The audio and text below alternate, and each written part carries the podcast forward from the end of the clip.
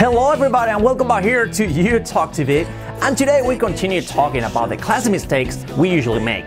Los errores típicos que cometemos a la hora de hablar inglés, okay? I'll see you in a minute. subscribe, subscribe, subscribe, Well, well, well, before starting, antes de comenzar, como siempre, dejadme daros dos consejos que son, lo primero aquí tenéis mi Instagram, arroba carlosmonag, para que veáis lo que hago en la vida diaria eh, y también consejos, trucos y cualquier duda que tengáis sobre el inglés, lo que sea, me podéis consultar ahí en el, en el mensaje directo, ¿ok? También podéis seguir a Fran Monag, arroba Fran Monag, Fran Monag, Carlos Monag, muy parecido, nos seguís a los dos, ¿ok? Y el otro consejo que os quiero decir es que tenemos en marcha nuestro curso completamente gratuito, sí, sí, gratuito, Save Your English. Salva tu inglés. Es un curso, pues, por email. Simplemente os suscribís aquí abajo en la, en la descripción del vídeo. Ahí tenéis un link donde pone curso gratuito Save Your English. Y os suscribís con vuestro email, vuestro nombre y os llegará a vuestro correo completamente gratis. Vídeos, PDF, completamente gratuito because we wanna save your English. Queremos salvar vuestro inglés, ¿ok? Y el de todo el mundo. Así que eso es, ahí tenéis en la descripción del vídeo Save Your English. A suscribirse, no hay otra excusa. Así que bueno, let's get started. Comencemos con los errores típicos y como siempre vamos a analizar tres errores típicos que probablemente cometéis o habéis cometido en su momento a la hora de aprender inglés. Veamos, vamos a ponernos a prueba y veamos si los cometéis o no. El primero de todos, el primero de todos es yes. During. La palabra during, que significa durante, como en español, pero tiene un uso ligeramente diferente en inglés, lo que nos hace cometer errores. Por ejemplo, si dijéramos esta frase, vamos a ver cómo le diríais. Voy a poneros a prueba. I'm gonna test you. Os voy a poner a prueba. Esta frase, si dijera yo, estuve viviendo en Madrid durante tres años. Estuve viviendo en Madrid durante tres años. ¿Cómo lo diríais? Pues lo típico sería decir, I was living in Madrid during three years. Error. Eso no es correcto. Por lo tanto, ¿cómo sería? Pues sería, I was living in Madrid for three years. ¿Por qué?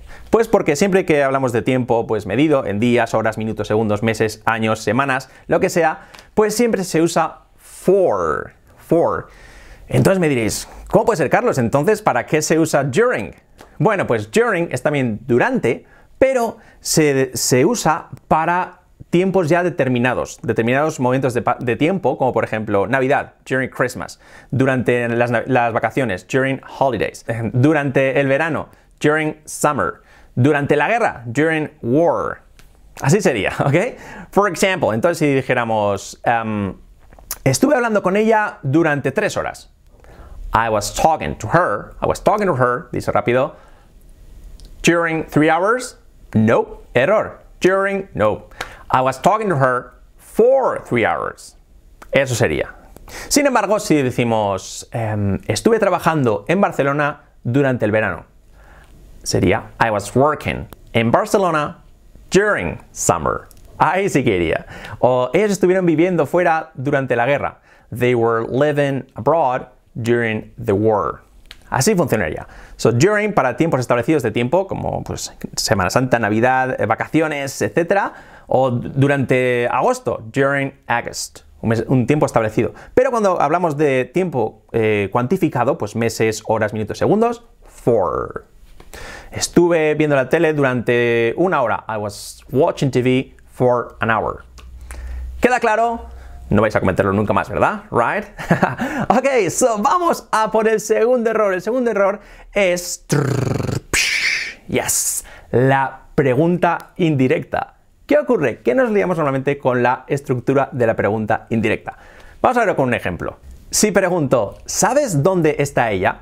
Pues la traducción lógica sería decir, ¿Do you know where is she? ¿Do you know where is she? ¿Y eso está correcto? No, señores, no está correcto. That's wrong. No está correcto. ¿Por qué? Porque realmente no estamos preguntando dónde está ella. Estamos preguntando que si lo sabemos. Con lo cual, la estructura de pregunta, el verbo auxiliar, luego el sujeto y luego el verbo, actúa sobre la primera parte. ¿Sabes? Do you know? Lo demás es información, una pregunta, lo que se llama indirecta. Es información de la pregunta. Do you know where? Sería, do you know where she is? ¿Por qué? Pues porque dentro de esa pregunta hemos preguntado si lo sabe, pero la información va en forma de En forma afirmativa normal, no lleva estructura de pregunta. Do you know where she, sujeto, is? Y luego verbo, sujeto y luego verbo. Sin intercambiar como si fuera una pregunta. So, do you know where she is? Así sería. Otro ejemplo que sería, y muy típico, este nos equivocamos siempre, siempre lo decía en clase, ¿sabes qué hora es? ¿Sabes qué hora es? Do you know what time is it? Dicho rápido, do you know what time is it? No, eso es un error. ¿Por qué? Porque preguntamos si lo sabemos. Do you know what time? Y luego ya sujeto y luego verbo. ¿Cuál es el sujeto? It. Y luego is. So, do you know what time it is? Do you know what time it is? No sería, do you know what time is it? No, it is. Y dicho con el linking, it, it, it, it is. Do you know what time it is? Yes, I know what time it is. Entonces preguntas, what time is it? Ahí es pregunta directa. What time is it? Son, it's 3 o'clock or whatever. Pero ser pregunta en directa, do you know what time it is? Sujeto y luego verbo. Otro ejemplo. ¿Me estás preguntando dónde está tu casa? ¿Cómo sería eso? Are you asking me where is your house? Eso sería lo típico, ¿no? Pues no, no es así. ¿Cómo sería? Are you asking me? Pregunta. Y luego ya la información. Where your house is. Your house. Y luego el verbo acabando. Estructura de una, de una frase afirmativa, simplemente. ¿Es it clear? ¿Está claro? bueno, y antes del tercer error, déjame deciros que si os encanta nuestro método YouTalk, si os encantan estos vídeos, pues tenéis que probar YouTalk TV Plus en aquí, youtalkonline.com y ahí tenéis cientos, que digo cientos, van a ser 450 vídeos con Fran y conmigo de 40 minutos cada uno explicando nuestro método. Clases de gramática, frases, vocabulario, resolución de dudas, clases en directo, libros, audios, todo súper completo para llevar vuestro inglés de vuestro nivel a bilingüe. Así que ya sabéis, si queréis dar ese empujón a vuestro inglés, probadlo. youtalkonline.com, youtalktv plus. y ahora sí, vamos con el tercer error, el último, que es la doble negación. ¿Qué ocurre con la doble negación? Vamos a ver un ejemplo, una frase y luego os lo explico. Esta frase. No veo nada desde aquí. ¿Cómo sería? I don't see nothing from here. I don't see nothing from here. Ah, error. No, no sería eso, no es correcto. ¿Por qué? Pues porque en inglés no existe la doble negación que existe en español. En español decimos no veo nada desde aquí. Eh, no tiene sentido realmente. Habría que decir o veo nada o no veo algo.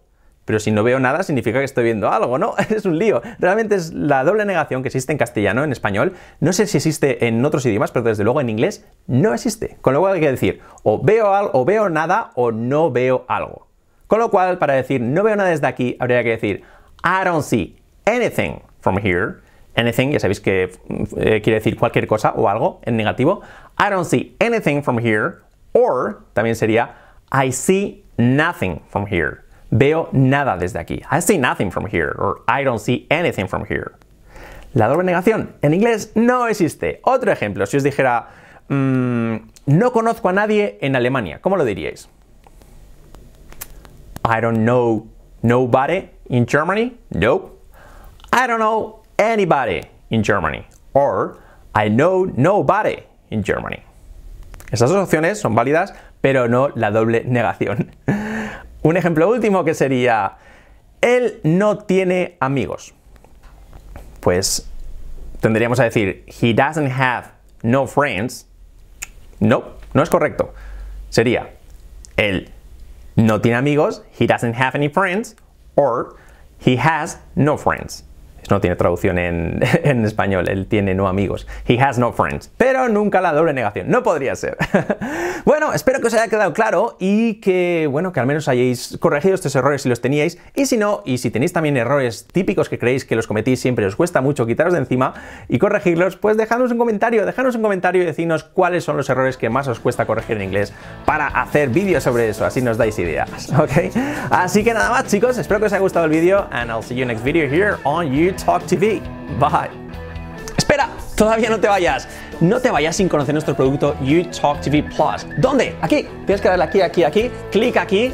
It won't make you cry, como dice la canción, y conocerás nuestro producto en youtalkonline.com, YouTalk TV Plus, como Fran y yo aprendimos nuestros trucos, nuestras reglas, nuestro método, todo de cero a bilingüe. Si nosotros pudimos, tú también puedes. Go!